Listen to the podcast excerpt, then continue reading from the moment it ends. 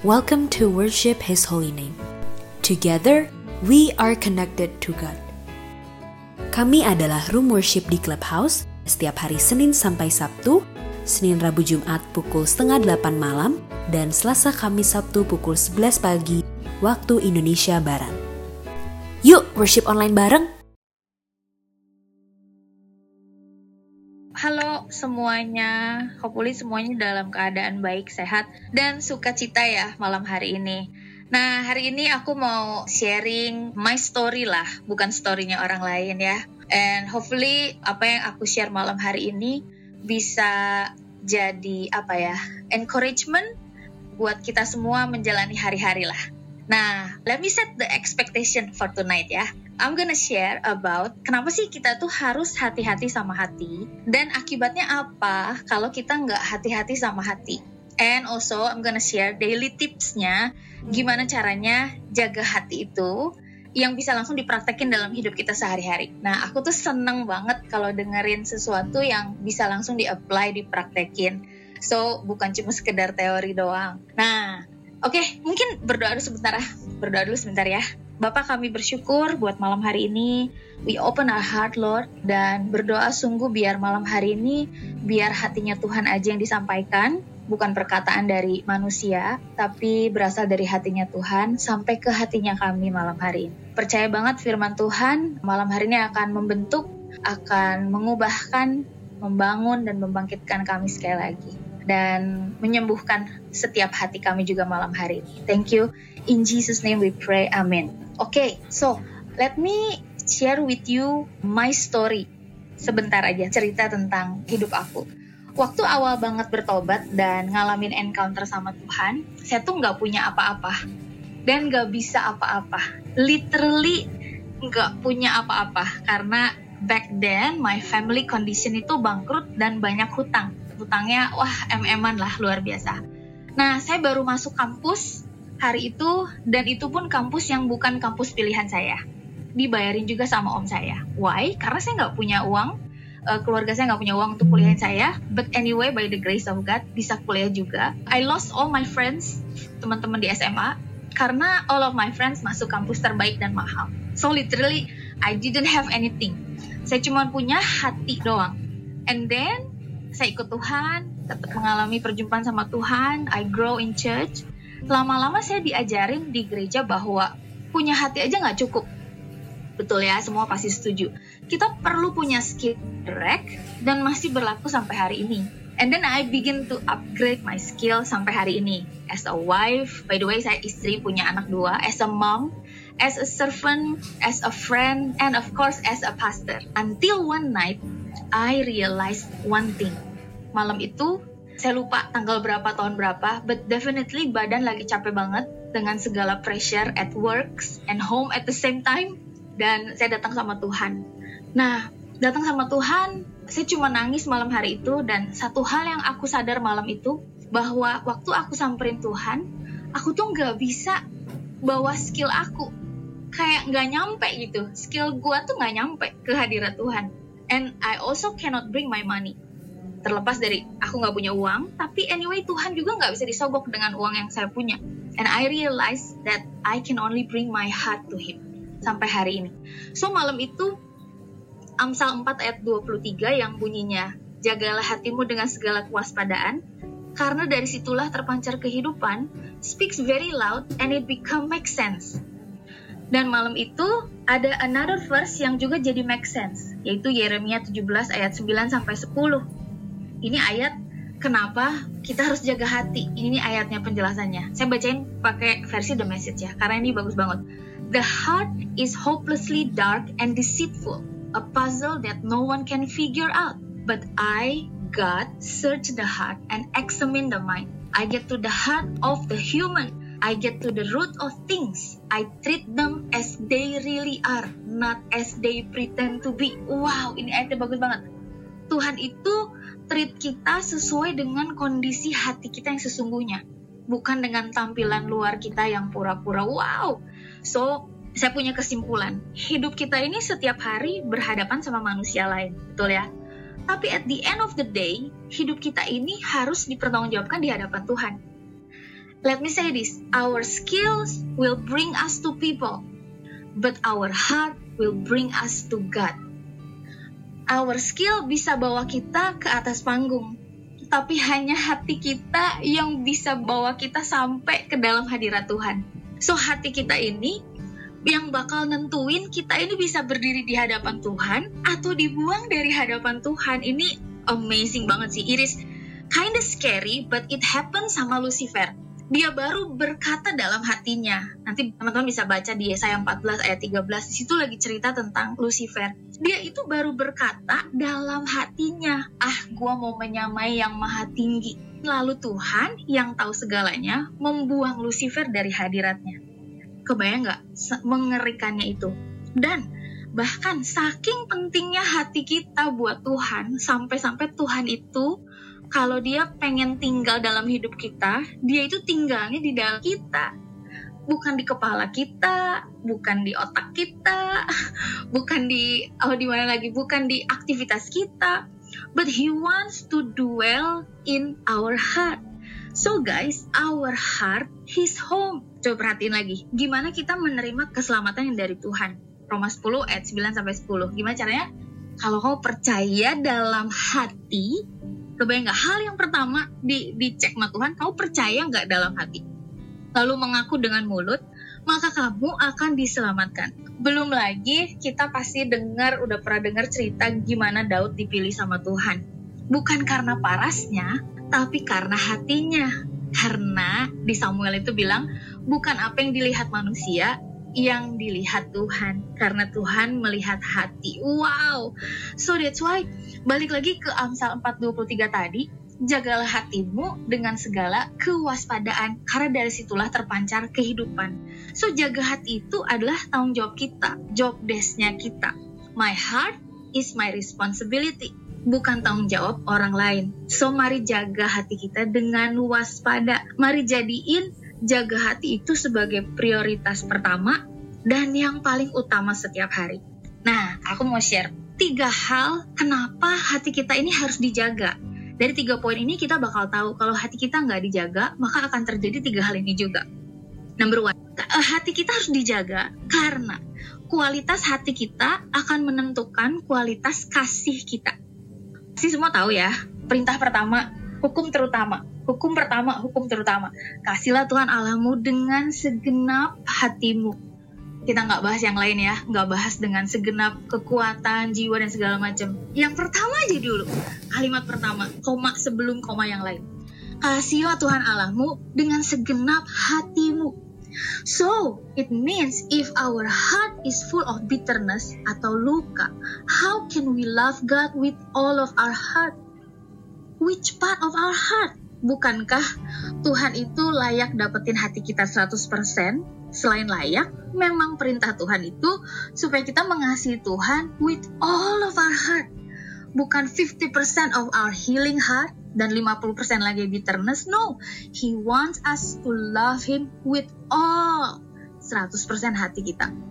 Dan bukankah firman Tuhan juga berkata bahwa demikianlah tinggal ketiga hal ini, iman, pengharapan, dan kasih. Tapi yang terbesar di antaranya adalah kasih. So, kualitas hati kita harus dijaga supaya nggak ada luka yang nggak sembuh, supaya nggak ada komplikasi, supaya nggak pahit, supaya nggak tawar, supaya nggak keras, supaya nggak mendua hati, karena itu akan menentukan kualitas kasih kita sama Tuhan dan juga sama orang of course. Nah, yang kedua, kita harus jaga hati kita karena kualitas hati kita akan menentukan kualitas pengaruh kita. We are all influencer. Kita tuh semua menginfluence sekeliling kita. Tapi apa yang kita impartasikan adalah apa yang kita miliki di hati kita. We cannot give what we cannot have, what we don't have. If we are bitter, kalau kita luka, we will impart bitterness. Yakobus 3 ayat 11 bilang ini, Adakah sumber memancarkan air tawar dan air pahit dari mata air yang sama? Mata air asin gak bisa mengeluarkan air tawar. Nah, ingat ayat lain yang berkata, Barang siapa percaya kepadaku, dari dalam hatinya akan terpancar aliran-aliran air kehidupan. So, jadi, kalau hari ini kita punya anak nih, aku punya anak, aku punya anak rohani juga di gereja, and then I lead worship, and then aku punya beberapa proyek lah. Aku bikin buku, aku tulis buku, and then aku bikin podcast misalnya, and then aku bikin program apa pun juga YouTube lah atau apa pun juga.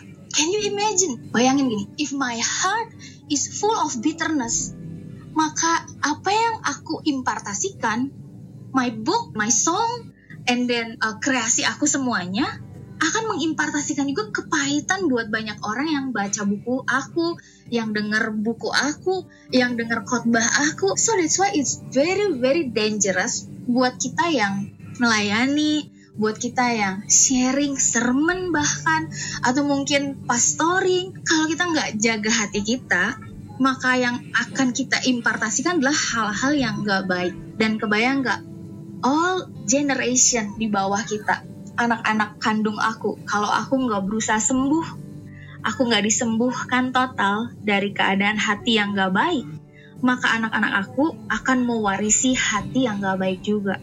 Karena seperti ayatnya tadi adakah sumber memancarkan air tawar dan air pahit dari mata air yang sama? Karena mata air asin nggak bisa mengeluarkan air tawar. So aku memutuskan banget untuk selalu Tuhan Please examine my heart. Please selidiki hati aku Tuhan.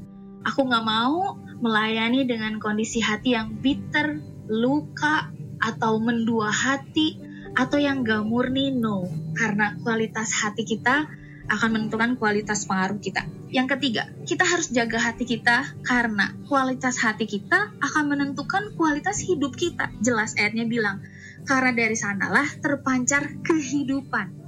Nah, kualitas hidup kita ini dilihat dari mana? Uang kah? Rumah kah? Follower kah? I don't think so. Kualitas hidup kita ditentuin dari hubungan-hubungan yang kita punya sampai hari ini. Our quality of life can be seen dari seberapa banyak hidup kita ini bisa dinikmati oleh orang-orang sekitar kita. Dalam arti kata, hidup kita ini pasti berbuah, ada buahnya dari hidup kita ini. Buahnya ada yang manis, ada yang pahit, ada yang asem. Gimana kualitas hidup kita akan jadi manis kalau hati kita pahit? Gimana kualitas hidup kita, hubungan dalam hidup kita, our marriage, our friendship, our apalagi semua hubungan lah sonship atau mungkin di gereja antara pastor dan jemaat gimana kualitas hubungan kita kalau hati kita nggak dijaga maka kualitas hidup kita nggak akan baik juga. So, tiga hal itu kenapa kita harus jaga hati kita. Karena kualitas hati kita menentukan kualitas kasih. Dua, kualitas hati kita menentukan kualitas pengaruh kita. Tiga, kualitas hati kita menentukan kualitas hidup kita. Nah, sekarang simple daily tips, daily habit, gimana caranya untuk menjaga hati? Kita udah tahu nih semuanya ya, kalau kita nggak jaga hati, maka kita nggak bisa mengasihi Tuhan, nggak bisa mengasihi sesama, kita akan kasih pengaruh yang nggak bagus juga, dan kualitas hidup kita juga menurun lah, nggak bagus. Nah, basic idenya adalah sama kayak kita menjaga tubuh kita untuk tetap fit. So, gimana caranya? Daily tips aja yang aku kerjain sampai hari ini ya untuk menjaga hati. Yang pertama, kita ini harus selalu cek keadaan hati kita. We always need to come back to our heart waktu kita berdoa malam kah biasanya aku malam evaluasi hidup aku sepanjang hari itu. And then aku berdoa tiap hari. Tiap hari ini kita harus berdoa. Menurut aku ya minta Tuhan menyelidiki hati. Karena sometimes aku juga nggak sadar kalau ternyata hati aku tuh masih luka. Sometimes aku nggak sadar. But in the presence of God Roh Kudus itu kayak reveals ada momen-momen yang kepikiran yang ternyata aduh ternyata gue masih luka di area ini dan aku berdoa sama Tuhan I want to be healed Lord Nah, Mazmur 139 ayat 23 bilang ini, Selidikilah aku ya Tuhan dan kenalah hatiku. Ujilah aku dan kenalah pikiran-pikiranku. Ini Daud tuh awesome banget sih menurut aku ya. Many people, kita ini pasti menolak untuk tes ya. Kalau ada tes pasti ya ampun tegang banget, ya ampun luar biasa tegangnya. Tapi Daud minta untuk dites kita tuh kalau ada ujian ya Tuhan jauhkanlah kami dari pencobaan. Terus udah gitu di diplesetin. Jauhkanlah kami dari ujian-ujian hidup. Tapi Daud itu dia malah minta sama Tuhan check my heart Lord. Selidiki hatiku Tuhan. Karena emang kita sering kali nggak tahu gimana keadaan hati kita. Nah hal yang pertama tadi cek keadaan hati. Berdoa sama Tuhan minta Tuhan nyatakan reveal expose keadaan hati kita. Nah, keadaan hati kita itu yang lucunya biasanya terekspos di dalam kesesakan atau kesukaran. Nah, hidup makanya jangan mau enak aja. Karena dalam kesukaran itu sebenarnya ada blessing, ada blessing juga lah. Jadi kita tahu sebenarnya. Ayatnya di ayatnya di Amsal 24 ayat 10 ini bagus banget. Bilang gini, "Jika engkau tawar hati pada masa kesesakan, kecillah kekuatanmu." Nah, cek hati kita, cek kekuatan hati kita. Kalau kita tawar hati pada kesesakan, berarti kecillah kekuatan hati kita itu Amsal 24 ayat 10 yang bilang. So that's why setiap hari, setiap kali kita berdoa, jangan cuma berdoa untuk minta berkat, tapi berdoa minta Tuhan selidiki hati kita, mengenal jalan-jalan kita, pikiran-pikiran kita. Amin. Yang kedua, gimana caranya menjaga hati? Memberi makan hati kita. Menjaga hati sama kayak tubuh ya, kalau kita lagi mau diet atau detox gitu, menjaga hati itu bukan hanya menghindar dari semua yang bikin kita sakit. Contoh ada orang bikin kita sakit hati, so supaya aku sembuh, aku harus menghindar dari orang ini. Enggak juga. Tapi menjaga hati itu justru menggantinya dengan firman Tuhan, dengan janji Tuhan, dan juga dengan perintah Tuhan. Many times kita ini hanya suka cari janji Tuhan waktu di Alkitab. Tapi kita ini nggak terlalu suka sama perintah Tuhan. Kan suka lucu kita itu ya. Pengen diberkati 100%, tapi obey-nya tuh cuman 40% misalnya. Nah, menjaga hati itu bukan hanya menghindar atau menutup hati kita, tapi justru menggantinya dengan hal yang baik. Nah, ini luar biasa. Di perjanjian lama itu ada revelation bahwa someday bakalan ada New Testament katanya, ada perjanjian baru Lihat ya, Yeremia 31 ayat 33 bilang kayak gini. I'm gonna put my word or my law in their heart. Jadi dulu perintah Tuhan itu ditulis di loh-loh batu. Tapi di perjanjian baru, Tuhan itu nggak tambahin perintahnya. Tapi Tuhan ganti, Tuhan tulisnya bukan lagi di loh batu, tapi di loh hati manusia. That's why Amsal 7 ayat 1 sampai 3 bilang gini, "Hai anakku, berpeganglah pada perkataanku dan simpanlah perintahku dalam hatimu. Simpan perintah Tuhan dalam hati kita. Berpeganglah pada perintahku dan engkau akan hidup. Simpanlah ajaranku seperti biji matamu, tambatkanlah semuanya itu pada jarimu, dan tulislah itu pada loh hatimu. Jadi kita yang menaruh perintah-perintah Tuhan dalam hati kita dalam hati kita. Mari taruh janji Tuhan dalam hati kita. Contoh yang lebih simpel gini. Saya tuh nggak izinin anak saya makan permen, tapi dia perlu snack kan. Semua orang perlu snack. Waktu snack time, so I need to replace. Apa ya gantinya permen ini ya? Nah, jadi saya ganti permen ini dengan buah-buahan. Tipikal mami-mami ya. Nah, itu tuh sama kayak caranya jaga hati kita. Sama juga kayak yang diet lagi diet oh pokoknya gue nggak akan makan karbo pokoknya seminggu ini gue mau diet karbo lah tapi kan kita nggak cuma mengkat karbo tapi we replace the karbo sama protein betul ya? So it's the same idea the same concept sama jaga hati kita.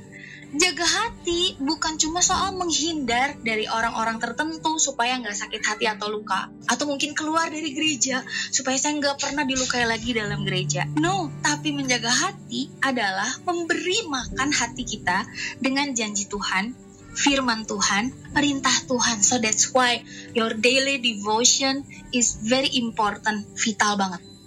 Nah, itu yang kedua. Yang ketiga, melatih hati kita. Nah, ini yang seru.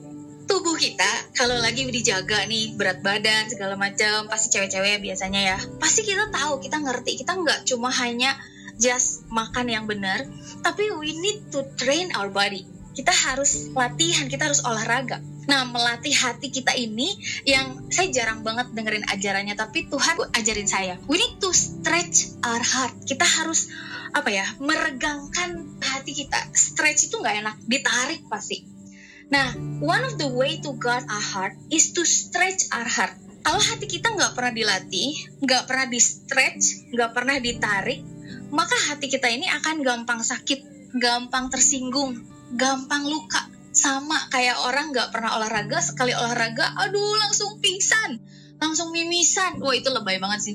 Langsung apalagi aduh sakit kepala migrain. Wah gila gila pokoknya nggak bisa nggak bisa. Nah sama hati kita juga kalau nggak pernah dilatih nggak pernah di stretch pasti akan gampang kesinggungan. Duh cuma ketoel dikit aja lukanya setahun. Wah gila ngeri banget.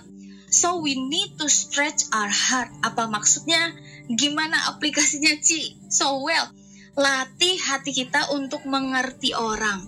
Latih hati kita untuk nggak ngomongin orang di belakang. Amin. Latih untuk mengurus hidup orang. Latih hati kita untuk memberi. Latih untuk nggak bersungut-sungut. Latih untuk mengampuni. Wow. So, I cannot be led by my heart, but I have to lead my heart to follow Jesus. So guys, we need to lead our heart to follow Jesus, bukan sebaliknya. Nah, saya kasih contoh. Mungkin nggak ngerti, nggak ngerti sih gimana sih caranya stretch hati. Nah, saya kasih contoh ya. Uh, there is one uh, person in my life yang kalau kontak saya itu selalu koreksi. I don't know if you have this kind of person or no, but he's a blessing lah buat hidup aku blessing. But awalnya ini mengganggu banget. Aku tuh kesel banget setiap kali kalau orang ini WA. Karena hal yang kecil banget dikoreksi.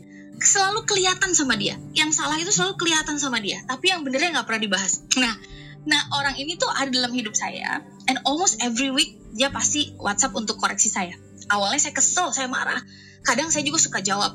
Maksudnya bela diri gitulah. Karena atulah please deh gitu. Nah tapi Roh Kudus itu ingetin saya. Luar biasa memang Roh Kudus ya. Kalau hal ini tuh bagus banget untuk melatih hati saya supaya nggak gampang baper, nggak gampang kesinggung, nggak take it personally. Kalau hati saya pengennya unfollow aja dia. Hati saya pengennya jawab I like you, like you a perfect one eh gitu kan. Hati saya pengennya marah, pengennya kesinggung. Tapi saya bilang sama Tuhan, that's why kenapa penting banget setiap hari untuk cek keadaan hati. Saya bilang, aduh Tuhan, gue kesinggung banget. Aku kenapa sih kok yang bagusnya nggak dilihat? Selalu dilihat yang jelek gitu. Nah tapi malam itu saya bilang Tuhan saya mau belajar. Nah saya mau belajar lead me Holy Spirit saya nggak mau dipimpin sama hati saya sama perasaan saya but I wanna be led by you. So besoknya minggu depannya saya tahu I expect dia WhatsApp lagi, koreksi saya lagi dan saya saya mulai belajar untuk saya thank you. Walaupun nyebelin sih, walaupun hati saya uh kayak mau ngetik thank you aja kayak berat banget. Tapi I did it anyway. Saya mulai bilang thank you. Thank you buat masukannya. Percaya banget I will become better. Gitu. Nah setiap kali dia koreksi saya saya mulai balas WhatsAppnya dengan baik. Saya mulai oh thank you so much. Oh hebat ya kelihatan aja. Aku aja pada nggak ngeliat loh. Aku mulai balas kayak gitu. Lama kelamaan saya tuh mulai oke. okay And then saya mulai kirim dia makanan ke rumahnya. Waktu dia koreksi, saya kirim makanan ke rumahnya. Saya mulai oke okay nih, saya mulai oke okay. hati saya. Oh, oke okay ya, udah nggak kesinggung ya. Maksudnya waktu dia koreksi kayaknya, um, it's fine, oke, okay, I know. Kayaknya uh, Tuhan punya purpose lah di balik semua ini. Dan bahkan hari-hari ini, sebelum hari biasa dia WhatsApp untuk koreksi, saya udah langsung tanya dulu. Eh, saya kasih imbuhannya ya, supaya nggak ketahuan nih cewek atau cowok tolong koreksi saya ya supaya saya bisa jadi lebih baik. Ditunggu masukannya banget ya. Thank you banget saya perlu banget koreksinya. Nah jadi jaga hati itu mari cek keadaan hati kita. Like malam hari ini pasti as I share pasti beberapa dari saudara mungkin mulai ngerti mulai ngecek gimana ya keadaan hati gue ya gitu. And then memberi makan hati kita. And then yang ketiga terakhir yang I think ini penting banget melatih hati kita. Latih untuk mengampuni karena I think mengampuni itu it's a big topic ya. Dan mengampuni itu kalau nggak dibiasain dilatih dari hal yang kecil, nggak akan pernah kita bisa mengampuni. Memberi, kita memberi sama orang itu pasti biasa kita memberi sama orang yang kita mau aja. Kita memberi sama orang yang baik sama kita. Itu normalnya bener nggak? Memberi sama orang yang kita honor ya, itu normalnya. Tapi what about Tuhan suruh kita untuk memberi sama orang yang kita kesel, yang kita sebel atau bahkan take it for granted sama hidup kita. Mari latih untuk memberi, latih mengampuni, latih ngurus hidup orang supaya hati kita nggak selalu jadi perhatian dan nggak self care. Mari latih untuk nggak ngomongin orang di belakang, tapi ngomong langsung ke orangnya. Mari latih untuk nggak bersungut-sungut, latih supaya nggak komplain.